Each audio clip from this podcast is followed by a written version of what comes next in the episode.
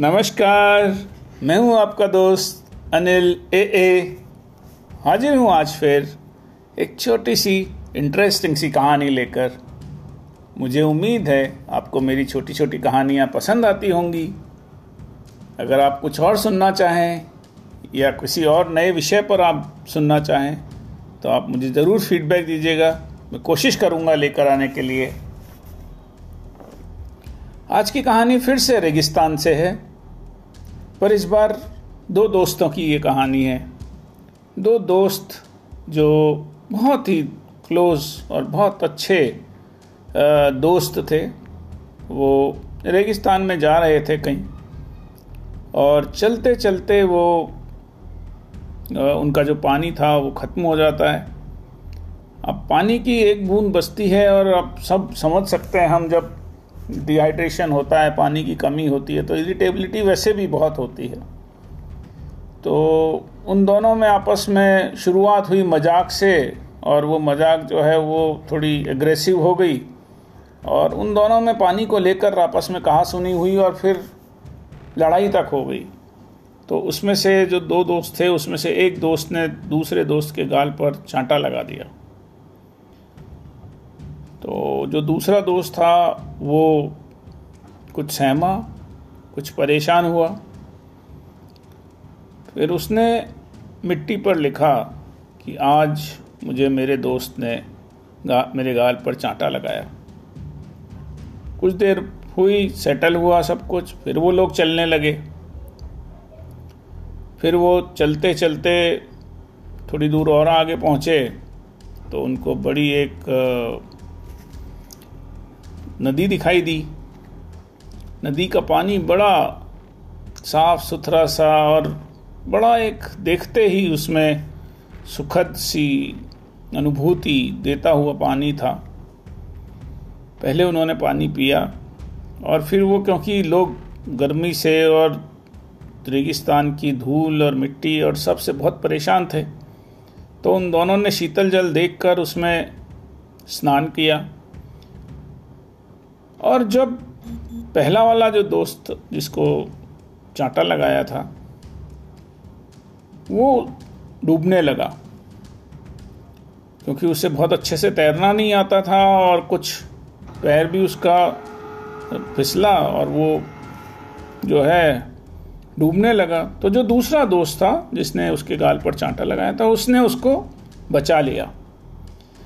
उसका बाहर निकाल के लाए उसको और उसको करवट दिलाई, उसके पूरा फेफड़ों में से पानी बाहर निकाला, जो जो पानी भर गया था उसको बाहर निकाला, उसको पूरी कोशिश की और उसकी सांस वापस आई।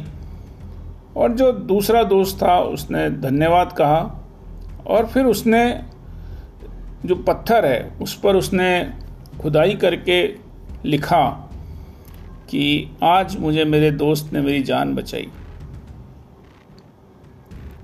तो वो जो पहला दोस्त था, उसने ये सब ऑब्ज़र्व किया, उसने कहा, ये बताओ, जब अपन वहाँ पर नाराज़ हुए, एक दूसरे से अपना तकरार हुआ, तब तुमने ये बात लिखी कि मेरे दोस्त ने आज मुझे चांटा मारा है तो तुमने सैंड पर लिखी, बालू रेत पर लिखी, और जब आज अपना ये इंसिडेंट हुआ तो तुमने ये इसको पत्थर पर, इसको गाड़ कर लिखा है। ऐसा क्यों किया? तो उस व्यक्ति ने जो जवाब दिया, उस दोस्त ने जो जवाब दिया, वो बहुत ही अच्छा है और आप लोग जानकर बड़े खुश होंगे और और सोचने पर मजबूर करता है।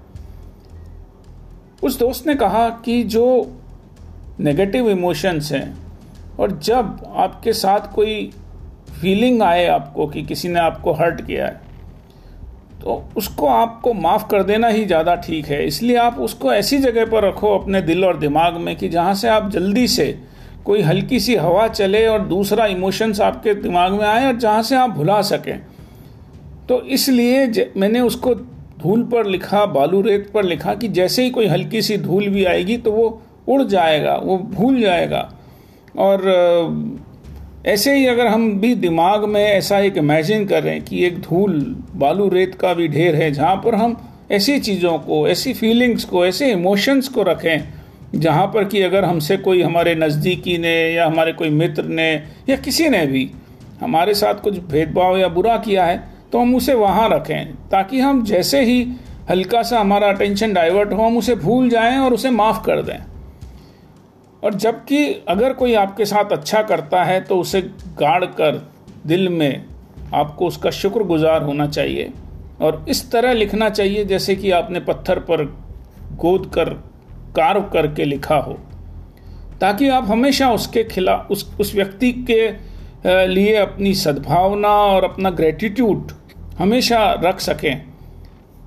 सोचने वाली बात है दोस्तों, हम अक्सर अपने नॉर्मल लाइफ में शायद उल्टा करते हैं कि हम जो नेगेटिव इमोशंस होते हैं, हमारे साथ कोई बड़ा, बुरी काम कर जाता है, उसे हम ज़्यादा दिन याद रखते हैं। जबकि बहुत जल्दी शायद हम किसी के ग्रेटिट्यूड और किसी के एहसान को हम भूल जाते हैं। ऐसा नहीं भी होता हो बहुत लोगों के साथ। पर क्या हम एक नई शुरुआत करें कि हम लोगों को माफ़ करने के लिए कुछ अगर ऐसा हो भी जाए, कुछ, चाहे कितना भी बुरा वाक़ क्यों ना हो क्योंकि जब भी हम किसी को माफ़ करते हैं तो शांति हमें ज़्यादा मिलती है। सो so, आज की कहानी में इतना ही। बस मैं इतना ही कहना चाहूँगा कि forgiveness is the key to to the peace and this gives you inner peace forget and forgive people who have hurt you ever and remember the remember people who have actually contributed positively in your life उनके उनके लिए आप अपनी सद्भावना बनाए रखें, उनके लिए आप अपना ग्रेटिट्यूड रखें, उनके शुक्रगुजार रहें और उनको एक्सप्रेस करते रहें। फिर मिलेंगे कल नई कहानी के साथ। मैं हूँ आपका दोस्त अनिल ए ए शुभ रात्रि गुड नाइट